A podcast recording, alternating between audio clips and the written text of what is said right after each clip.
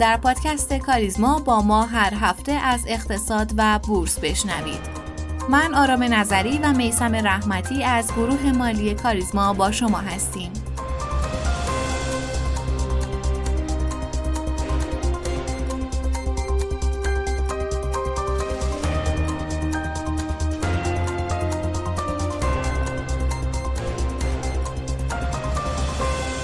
بر اساس آخرین آمار مرکز ملی آمار، نرخ تورم سالانه ایران در ماه تقویمی منتهی به 29 بهمن با 1.4 درصد افزایش به 47.7 درصد رسید. قیمت سکه هم در روز ضبط این پادکست یعنی چهارشنبه سوم اسفند در حوالی ظهر به 28 میلیون و 800 هزار تومن رسیده و یک گرم طلا 2 میلیون و 317 هزار تومنه. همچنین قیمت سکه تمام بهار آزادی طرح قدیم 26 میلیون و 498 هزار تومن معامله میشه. قیمت دلار آزاد هم در حوالی 50 هزار تومن در حال نوسانه. این هفته یک خبر مهم برای شرکت های بورسی به خصوص عرضه کننده های ارز داشتیم. ارز 28500 تومانی هست و مرکز مبادله ارزی از این هفته راه اندازی شد. بر این اساس منابع ارزی ناشران بورسی از جمله ناشران حاضر در صنایع شیمیایی، فلزی و نفتی از این پس بر اساس مکانیزم جدید مبتنی بر عرضه و تقاضا کشف قیمت میشن.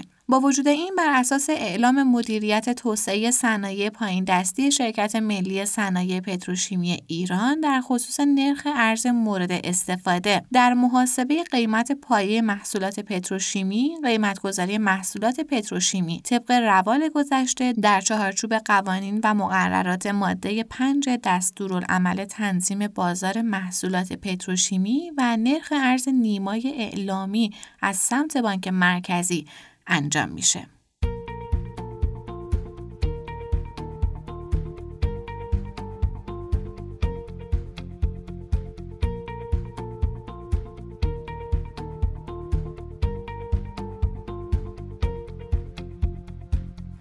به نام خداوند بخشنده و مهربان خانم ها آقایان سلام روز و روزگار بر شما خوش و خورم امیدوارم که سلامت باشید امروز چهارشنبه سوم اسفند ماه 1401 کم کم به پایان سال نزدیک میشیم و این هم 109 مین اپیزود از پادکست کاریزماست. من هم سلام عرض می کنم خدمت همه شنوندگان عزیز. خیلی خوشحالم که یک هفته دیگه در خدمتتونم. امیدوارم که آخر هفته خوبی رو هم سپری کنید.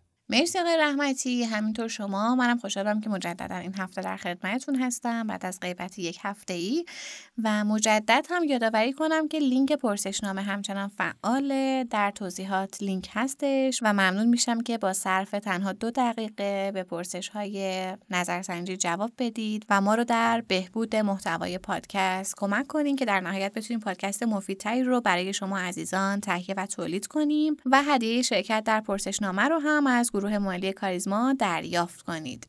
خب آقای رحمتی بریم سراغ بازار. بازار بعد از گذر از یک ماه اصلاحی دوباره به روند سعودی برگشت. خب ما معمولا صحبت می‌کنیم در مورد دلایل روند سعودی یا برعکس روند نزولی.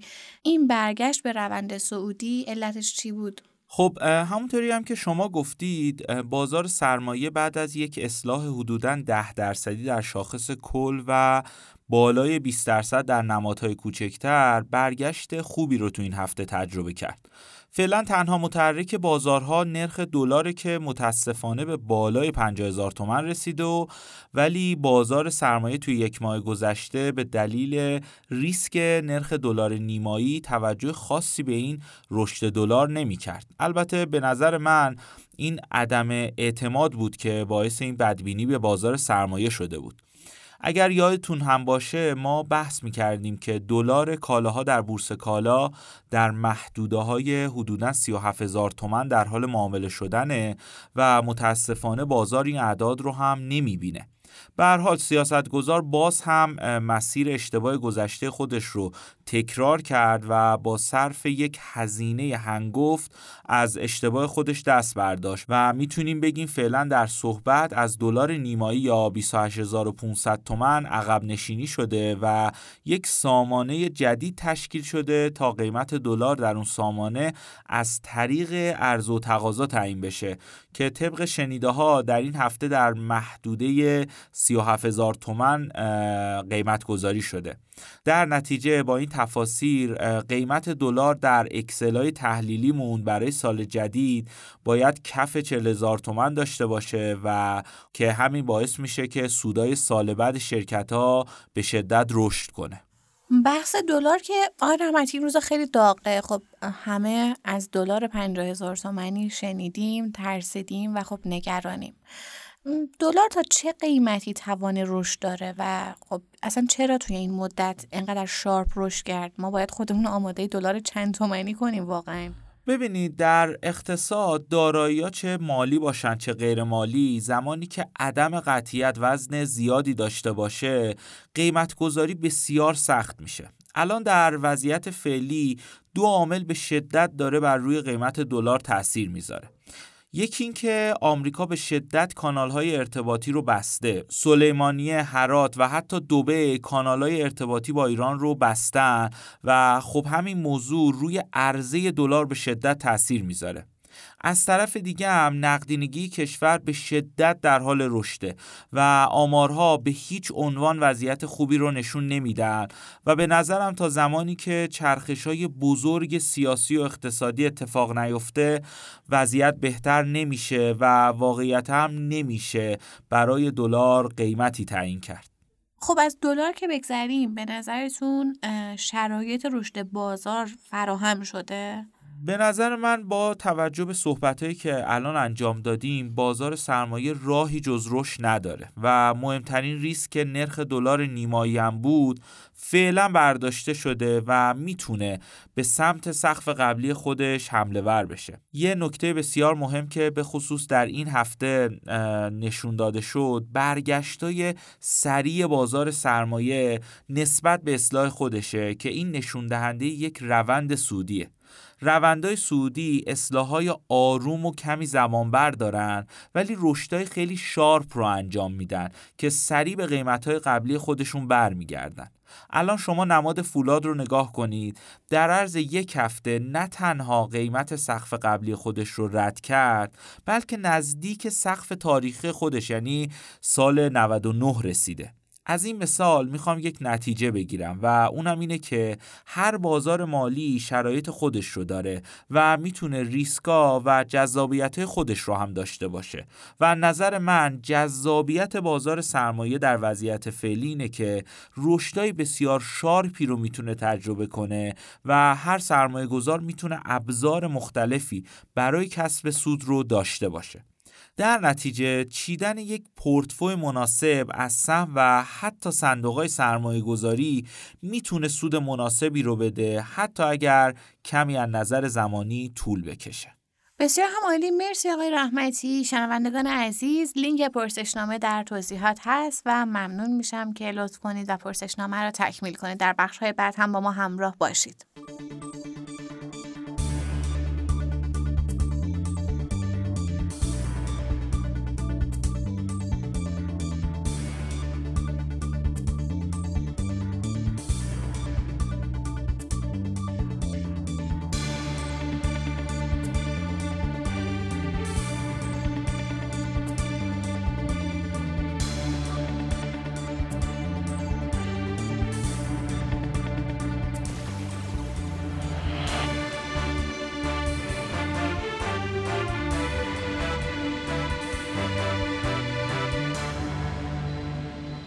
ممکنه این سوال برای شما هم پیش بیاد که چرا آلودگی هوا در شهرهایی مثل تهران حتی در اثر افزایش بارش ها همچنان پابرجاست و فروکش نمی‌کنه. مقصر اصلی این آلودگی کیه؟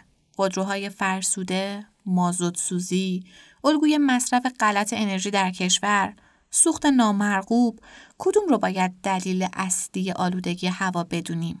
توی این قسمت در خصوص مقصران اصلی آلودگی هوا و راهکارهای کنترل اون با جناب آقای یوسف رشیدی عضو هیئت علمی پژوهشکده علوم محیطی دانشگاه شهید بهشتی گفتگویی داشتیم. همراه میشیم با سرکار خانم بابادی و میشنویم این بخش رو. آقای رشیدی خیلی خیلی خوش اومدید به این قسمت از پادکست ما. خواهش می‌کنم بنده هم سلام و عرض ادب دارم خدمت شما و تمام کسانی که این برنامه رو حالا گوش می‌کنن. امیدوارم حالا نکاتی که میگیم مفید باشه و در راست حل مشکل آلودگی هوا باشه. من در خدمتتون هستم. بسیار عالی ممنونم. آقای رشیدی یه مسئله که خب خیلی واسه ما پیش میاد. و ما وقتی که مثلا بحث آلودگی هوا میشه متوجهش میشیم شاید خیلی بیشتر از قبل. اینه که اصلا مفهوم آلودگی هوا چیه؟ ما به چی میگیم آلودگی هوا؟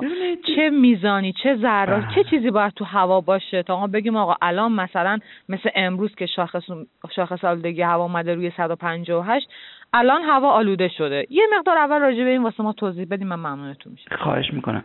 ببینید طبق اون عرف علمی پذیرفته شده وجود هر ماده شامل گاز مایع جامد در اتمسفر به حدی که میزان سلامتی انسان رو به خطر بندازه رو ما بهش میگیم آلودگی هوا. پس بنابراین آلودگی هوا می‌تونه در طیف گازها باشه در مایات معلق و ذرات معلق جامدی که در اتمسفر هستن اینا باشن. اما به صورت متداول در شهرها شش تا آلنده سنجیده میشه که چهار تاش گاز هستش شامل مونوکسید کربن دیوکسید گوگرد دیوکسید نیتروژن و اوزون و دو طیف از ذرات معلق یعنی ذرات معلق با قطر کمتر از 10 میکرون و ذرات معلق با قطر کمتر از 2 میکرون. اینا سنجیده میشه. بعد هر کدوم از این آلاینده هم یه استانداردی داره یه شاخصی داره یه مقداری داره که اگه بیشتر از اون باشه ما میگیم که هوا آلوده هستش. مثلا برای مونوکسید کربن اگه استاندارد یک ساعتش نباید از 35 ppm بیشتر بشه برای استاندارد 8 ساعتش از 9 پی پی ام بیشتر نباید باشه و همینطور سایر آلاینده ها هر کدوم حد استانداردی بر اساس پی پی ام پی پی بی میکروگرم بر متر مکعب اینا دارن. مثلا توی حالا آلودگی هوای تهران خب تو بیش کشور ما بیشتر مد نظره. و حالا درست ما یه سری تو شهرهای دیگه هم مثلا مثل شهرهای صنعتی مثل اصفهان هم داریم و یا یه سری شهرهایی که درگیر ریزگرد هستن. یه مقدار راجع به آلودگی صرفا مثلا شهر صنعتی مثل تهران صحبت کنید. این بله. چه حالا ذراتی توش هستش و چه جوریه بله. ما بیشترین مواقعی که هوای تهران آلودگی درش اتفاق میفته ذرات معلق با قطر کمتر از ده میکرون عامل اصل کمتر ببخشید دو میکرون عامل اصلی هست یعنی ذرات ریز. اما در حقیقت حالا این ذرات جنسشون چی هستش؟ طیف متفاوتی از آلنده تو این ذرات معلق هستش یعنی از گرد و غبار طبیعی توش هستش تا ترکیباتی ناشی از سایش لنت ترمز و لاستیک و نمی‌دونم بعد هیدروکربن های سنگینتر و نمک هایی که به واسطه واکنش های ثانویه در اتمسفر اتفاق میفته مثل سولفات آمونیوم نیترات آمونیوم و ترکیبات مختلف یا به عبارت دیگه وقتی ما حرف از ذرات معلق می‌زنیم یک ماده نیستش یک طیف گسترده ای از آلندهایی که به صورت ذرات معلق ریز هستن در اتمسفر معلق هستن. به خاطر ریز بودنشون نیروی جاذبه نمی‌تونه اینا رو تهنشین کنه. اینا به صورت معلق در اتمسفر هستن باعث این میشن که با تنفس وارد سیستم ریه و گردش خون و بالاخره اعضا و اندام های بدن بشن و مشکلات متفاوتی رو به وجود بیارن. آقای دکتر یه مسئله که خیلی شاید واسه ماها سوال باشه واسه آدمایی که اطلاع کافی ندارن از بحث حالا محیط زیستی و اون به لحاظ علمی این مسئله رو نمی‌تونن درک کنن. اینه که ما خیلی می‌بینیم بارندگی ها زیاد شده مثلا تو شهری مثل تهران ما خب بارندگی خوبی داریم برف میاد بارون میاد. ولی با این حال مثلا همین الان که تو این شهر داره برف میاد بارندگی خوبی داریم شاخص آلودگی مثلا 158 خب بله. این چیه؟ این این بله. بارندگی این برف بارونه آیا این آلودگی رو از بین نمی‌بره؟ بذارید یه توضیح مختصری بدم. ببینید شاخص آلودگی هوا آنی و لحظه ای نیستش. شما هر لحظه که داریم به شاخص حالت هوا نگاه می‌کنین اون داره با 24 ساعت قبلش اطلاعات رو جمع می‌کنه. مثلا امکان داره همین الان مثلا هوا خوب بشه ولی مثلا ده ساعت قبل هوا خوب نبوده باشه. موقعی که ما داریم گزارش رو اعلام می‌کنیم این چون متوسط 24 ساعته رو داره در نظر می‌گیره. امکان داره اون 23 ساعت قبل یا 20 ساعت قبل یا 15 ساعت قبل وضع انقدر خراب بوده که این خوبیه نتونسته متوسطه رو بیاره پایین تا وضع خوب بشه. بنابراین شاخص سال هوا آنی نیست لحظه ای نیست 24 ساعت هستش. یعنی هر ساعتی که در نظر شما بگیرید باید با 23 ساعت قبلش متوسط بی. به خاطر همینه که این مسئله هستش. ضمن اینکه این پس یه مسئله محاسباتی و ریاضی برای محاسبه شاخص آلگوا نکته بعدی این هستش که واقعا حالا درسته ما بارون رو اینا داریم ولی انقدر ما حجم تولید بارون که قطع میشه انقدر حجم تردد خودروها و تولید آلودگیمون زیاد هستش. اصلا اثر اون مثلا یک دو روز بعد از بین می‌بره و وضعیت به شکلی میشه که شاخصمون از حد استاندارد بالاتر میره. آخه آی دکتر گاهن ما می‌بینیم که همون لحظه به محض قطع شدن مثلا برف و بارون آلودگی مجددا شروع میشه. بله، حتی چرا؟ می‌خوام بله می‌خوام دلیل اینو بدونم. ببینید ما یه چیزی هم ببینیم. ما الان برای یخزدایی از معابر ما از شن و نمک استفاده می‌کنیم درسته؟ بله. بعد از اینکه بارندگی قطع میشه کسی که نمیاد اینا رو جمع کنه که اینا هست دیگه فعلا تا بعدا یه چند روز خودروها که تردد می‌کنن گرد و غبار میره رو هوا. دوباره یعنی این عاملی که باعث یخزدایی شده بودش عاملی میشه برای تولید آلودگی آها یعنی به یعنی لاستیک ماشینا در حقیقت سابیده میشه باشه ما لاستیک ماشینا خودش گرد و خاکی که خودش و خاکی که هستش بلند می‌کنه باعث میشه که آلودگیمون بالا بره. آها پس یکی از دلایلش اینه. چون خیلی وقتا ما به این فکر می‌کنیم که ممکنه اونقدر حجم مثلا استفاده و از ماده مثل مازوت زیاد باشه مثلا. که هر چی هم که ما برف و بارون داریم این شکلی بازم تاثیر نداره. ببینید من یه مثال ساده فکر می‌کنیم. نه نه اینطور نیست. ببین بالاخره اونم تاثیر داره ولی نه انقدر دیگه. ببینید ما اگه ما مقدار تولید آلودگی که یه خودرو البته فرض می‌کنیم که شنماسه هم روی معابر وجود نداره. مثلا یه آسفالت معمولی هستش. ما مقدار آلودگی ذرات معلقی که از اگزوز یه خودروی سواری میاد بیرون رو مقایسه کنیم. با مقدار ذرات معلقی که این ماشین فقط به خاطر راه رفتنش تولید می‌کنه. یعنی سایش لنت ترمز و نمی‌دونم لاستیک و اینا به ازای هر کیلومتر پیمایش آلودگی ناشی از سایش که یا همون ذرات معلق ناشی از حرکت هستش پنج برابر ذرات معلق اگزوزه. یعنی این فکر که ما بیایم بگیم که خب الان مثلا ما اگه خودروی تهران رو برقی بکنیم خودروی سواری مشکل ذرات معلق تهران حل میشه؟ نه اصلا اینجوری نیست. شاید مثلا 20 درصد بیاد پایین اون که ناشی از احتراقه ولی اون 80 درصد مابقی که به خاطر تردد هستش باقی میمونه. خب آقای دکتر راهکارش چیه؟ ما چطوری باید مشکل بله. آلودگی هوای شهری مثل تهران رو حل کنیم؟ خیلی خوبی گفتیم. ببینید این سوال نه برای تهران برای تمام شهرهای بزرگ دنیا صادقه. کشورهای موفق بودن در زمینه آلودگی هوا دو تا کار بیشتر. حالا درسته بقیه کار هم مهمه. نمی‌دونم حالا میگم اون کار فرعی ولی کار اصلی. ببینید شما اگه عکسای ژاپن دهه 1950 60 رو ببینید پلیسای رانندگی سر چهارراه با ماسک مواد شیمیایی وایستاده سر چهارراه دارن ماشینا راه هدایت به خاطر اینکه انقدر آلودگی هوا زیاد بوده. ولی دو تا کار انجام دادن. کار اصلی مهم ما توسعه هم نقل عمومی هم. نقل عمومی منظورمون تاکسی و این اتوبوس هایی که میمونه تو ترافیک و اینا نیستش. ما باید یک حمل نقل عمومی مستقل از برف و بارون مستقل از ترافیک شهری داشته باشیم که اونم متروه اگه ما می‌تونستیم مترو رو خیلی خوب گسترش می‌دادیم مرکز جذب سفر رو تو تحت پوشش قرار می‌داد و بخشای دیگر رو ما قطعا مردم انقدر از حمل از حمل شخصی استفاده نمی‌کردن از خودرو شخصی استفاده.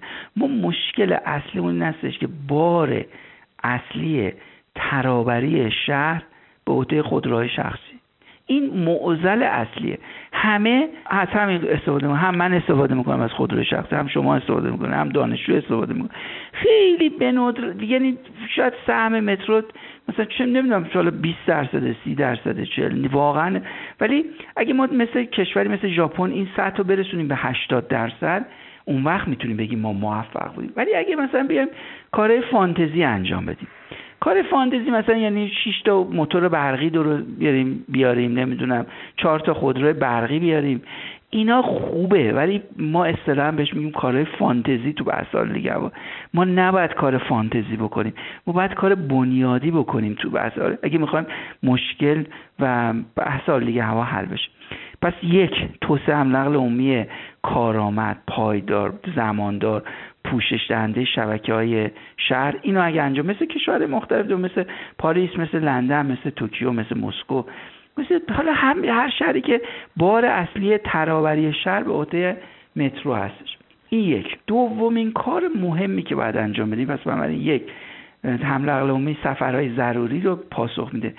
سفرهای غیر ضروری رو باید پاکشون کنیم. چجوری باید پاکشون کنیم؟ بایستی با توسعه دولت الکترونیک و سیستم های الکترونیک و اینا که بتونیم ما در حقیقت مردم رو اسیر مثلا از این اداره به اون اداره از این نقطه به اون نقطه شهر از اینجا به اونجا. ما واقعا اگه دولت می‌تونست این کارها رو به صورت الکترونیکی دورکاری اینا انجام می‌داد حجم زیادی این سفرهای زاید هم هست می‌شد و در حقیقت شهر حالا صرف نظر از آلودگی هوا یک آرامشی رو به خودش می‌دید. حالا مثلا شما آلودگی هوا رو بذارید کنار. شهرهای بزرگ ما واقعا از نظر ترافیک و از نظر وقت تلف شده مردم و از نظر مسائل اقتصاد انرژی اصلا وضعیت نامناسبی دارن که علت اصلیش هم اون دوتا بعد آخرش هم میشه آلودگی هوا. بله بسیار عالی. یه توضیح هم اگر میشه راجع می بفرمایید که خب ما خیلی میشنویم از زبون کارشناسای مختلف که مثلا مشکل آلودگی هوای تهران ماشین های فرسوده است. یا مثلا حالا سیستم حمل و نقل عمومی فرسوده است. این چقدر تاثیر داره تو بحث همه اینا تاثیر داره. یعنی اینکه بالاخره ما خودروی فرسودمون چند برابر خودروی نومون آلودگی تولید این که بحثی توش نیستش. اما ببینید ما بایستی شما ببینید فرض کنید که درآمدتون یک مقدار مشخصی باشه. شما اولین کاری که انجام می‌دید میرید مثلا مایحتاج زندگی تو مثل خورد و خوراک و پوشاک و بهداشت رو تعمین می‌کنید بعد میرین مثلا لوستر می‌خرید دیگه. نمیرین اول لوستر بخرین بعدا برین مثلا غذا بخرین بعدا بهداشتتون رو مرتب. من فکر می‌کنم که اگر ما می‌تونستیم یه خورده پراکنده راجع به هوا حرف نمی‌زدیم. می اومدیم دو تا کار همین دو تا کار رو انجام می‌دادیم. بعد بحث اصلاح سوخت و چون اونا تا یه حدی جلو رفته. ارتقاء استاندارد خودرو از رده خارج کردن خودرو. اگه ما بگیم تمرکز رو بذاریم رو خودرو فرسوده یعنی اینکه میگیم که مردم شما بیاین از خودرو استفاده کنید. حالا فرسوده رو با یه آخه ببینید خودرو فرسوده مثلا شما پراید با پراید عوض کنی اینکه مثلا چه تعبیر اصلاح مثلا خودرو یعنی مثلا عملا مثلا پژو رو با پژو عوض کنید نمی‌دونم. این که یعنی یه تکنولوژی رو با همون تکنولوژی عوض کنید که خیلی جالب نیست. ضمن اینکه شما یه آدرس غلط دارین به مردم می‌دید میگین که مردم شما بیا از خودروی شخصیت استفاده کن برای حمل و نه و اگه اونو مثلا نو کنی دیگه مشکل دیگه حل میشه. ما بس این اصلا این تفکر رو عوض کنیم تا بتونیم تو بحث دیگه هوا موفق باشیم.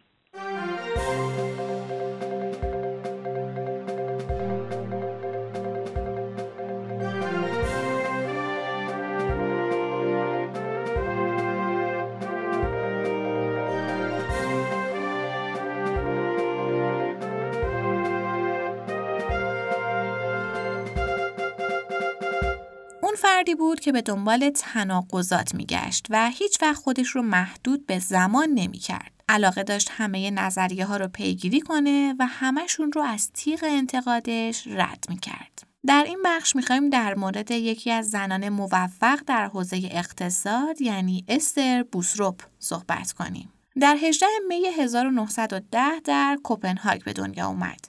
در پاییز 1929 زمانی که بازار سهام نیویورک سقوط کرد وارد دانشگاه در رشته اقتصاد نظری شد. اولین مقالش رو یک سال بعد از دانشگاه منتشر کرد و مقایسه نظریه کینز پیرامون تمایل به مصرف با نظریه مارکسیستی کم مصرف به اون لقب پژوهشگر دیدگاه های غیر متعارف رو داد و کاملا هم به حق بود. چون که اون از محدود شدن توسط دانش زمان خودش دوری می‌کرد و پیوسته به دنبال رویکردهای جایگزین برای مشکلات موجود بود.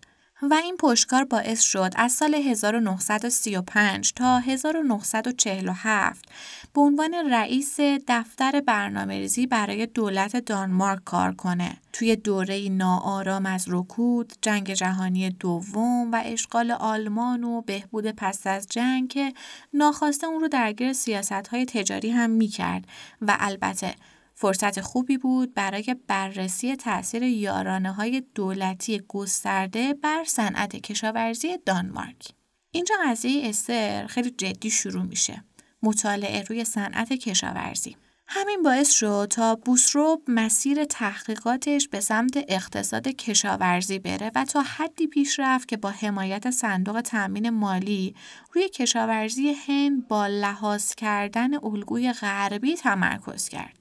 استر با همکاری فردی به نام میردال این پروژه رو شروع کرد ولی یافته های استر خیلی مورد توافق میردال نبود و به همین دلیل وسط راه از اون جدا شد و اون به تنهایی پروژه بزرگ رو تمام کرد. استر متوجه شد اونچه که جهان درباره مفروضات غربی در تولید و توسعه کشاورزی باور کرده و داره انجامش میده قابل تعمین به یک سری کشورها نیست و در کشورهایی مثل هند نه تنها نظریه های مربوط به نیروی کار اضافی، تراکم جمعیت و مهاجرت زیر سوال میره که حتی موضوع مهمی مثل نقش زنان هم دیده نمیشه که از نظر من خیلی عجیب هم نیست. در صورتی که این موضوع بسیار بسیار حائز اهمیته و نباید نسبت به اثرگذاری زنان بر روند توسعه بیتفاوت بود. این تحقیق انقدر برای استر جذاب بود که منجر به انتشار کتابی به نام شرایط رشد کشاورزی اقتصاد تغییرات ارزی تحت فشار جمعیت شد. بوسروب انقدر توی این زمینه تحقیق کرد تا اون رو گرو زن راهبر جنبش زنان و توسعه بینون مللی نامگذاری کردند. زندگی استر بوسروب سراسر تحقیق بود. سه کتاب نوشت، سه مدرک دکترا از سه دانشگاه مختلف گرفت و افتخاری که به قول خودش به خاطر شجاعتش بود. توی مصاحبه میگه که شما جرأت این رو داشته باش که بگی متخصص نیستی. اما آنچنان قدرتمند باش که بتونی با نبوغ، پژوهش و مطالعات میدانی و توسل به دانش چند رشته‌ای اونطور همه چیز رو با هم جمع و مربوط کنی که کسی نتونه به کارت ایراد بگیره. کاری که من همه عمرم سعی کردم انجام بدم و تمام دلیل من برای زندگی بود. زمانی که همسر استر بوسروب مدیریت مؤسسه توسعه اقتصادی و برنامه‌ریزی سازمان ملل در سنگال رو به عهده داشت، یک سال توی سنگال کار مطالعاتی کرد. و در پی سفرهای متعدد و بر اساس نتایج تجربی مطالعات منطقه‌ای خودش توی آفریقا، آسیا و آمریکای لاتین نظریه بوسروپ رو ارائه کرد که برخلاف برخی نظریات دیگه رشد جمعیت رو پیش نیاز رشد اقتصادی می‌دونه. به استدلال اون رشد جمعیت و متعاقب اون افزایش تقاضا برای غذا به نوآوری های تکنولوژیک و مدل های سازمانی جدید به منظور تشدید تولید منجر میشه. به زبان ساده جمعیت زیاد میشه، نیاز زیاد میشه، در نتیجه تکنولوژی برای جواب دادن به اون نیاز هم خود به خود پیش میاد و مدل هاش ایجاد میشه. کما اینکه مطالعات اون در نقاط مختلف جهان اون رو قادر ساخته بود تا اشکال مختلف کشاورزی معیشتی رو تحت انواع مختلف حقوق مالکیت و تقسیمات جنسیتی کار نظریه پردازی کنه و بر روی نقش حیاتی زنان به ویژه در اقتصاد غیر رسمی تاکید ویژه‌ای داشته باشه. اون انقدر در مورد نقش زنان در اقتصاد تحقیق کرده بود که حتی توی حوزه هایی مثل مهریه در کشورهای مسلمان هم ورود کرده بود. استر تا آخر عمرش در حال تحقیق بود. پسرش توی کتاب خاطراتش میگه که دهه آخر زندگی استر کمتر شناخته شده. اما واقعیت اینه که اون در 89 سالگی و دو روز قبل از مرگش در 24 سپتامبر 1999 هم به نوشتن و پژوهش مشغول بود. و مقاله دایره المعارف تغییرات جهانی محیط زیست رو تکمیل کرده بود و همه این تلاش ها هم یک دلیل بیشتر نداشت. اون با اون که از پنجاه سالگی به عنوان مشاور و محقق مستقل حرفه بین المللی خودش رو آغاز کرده بود ولی همیشه به دنبال پیدا کردن واقعیت های مخالف نظریه های موجود بود.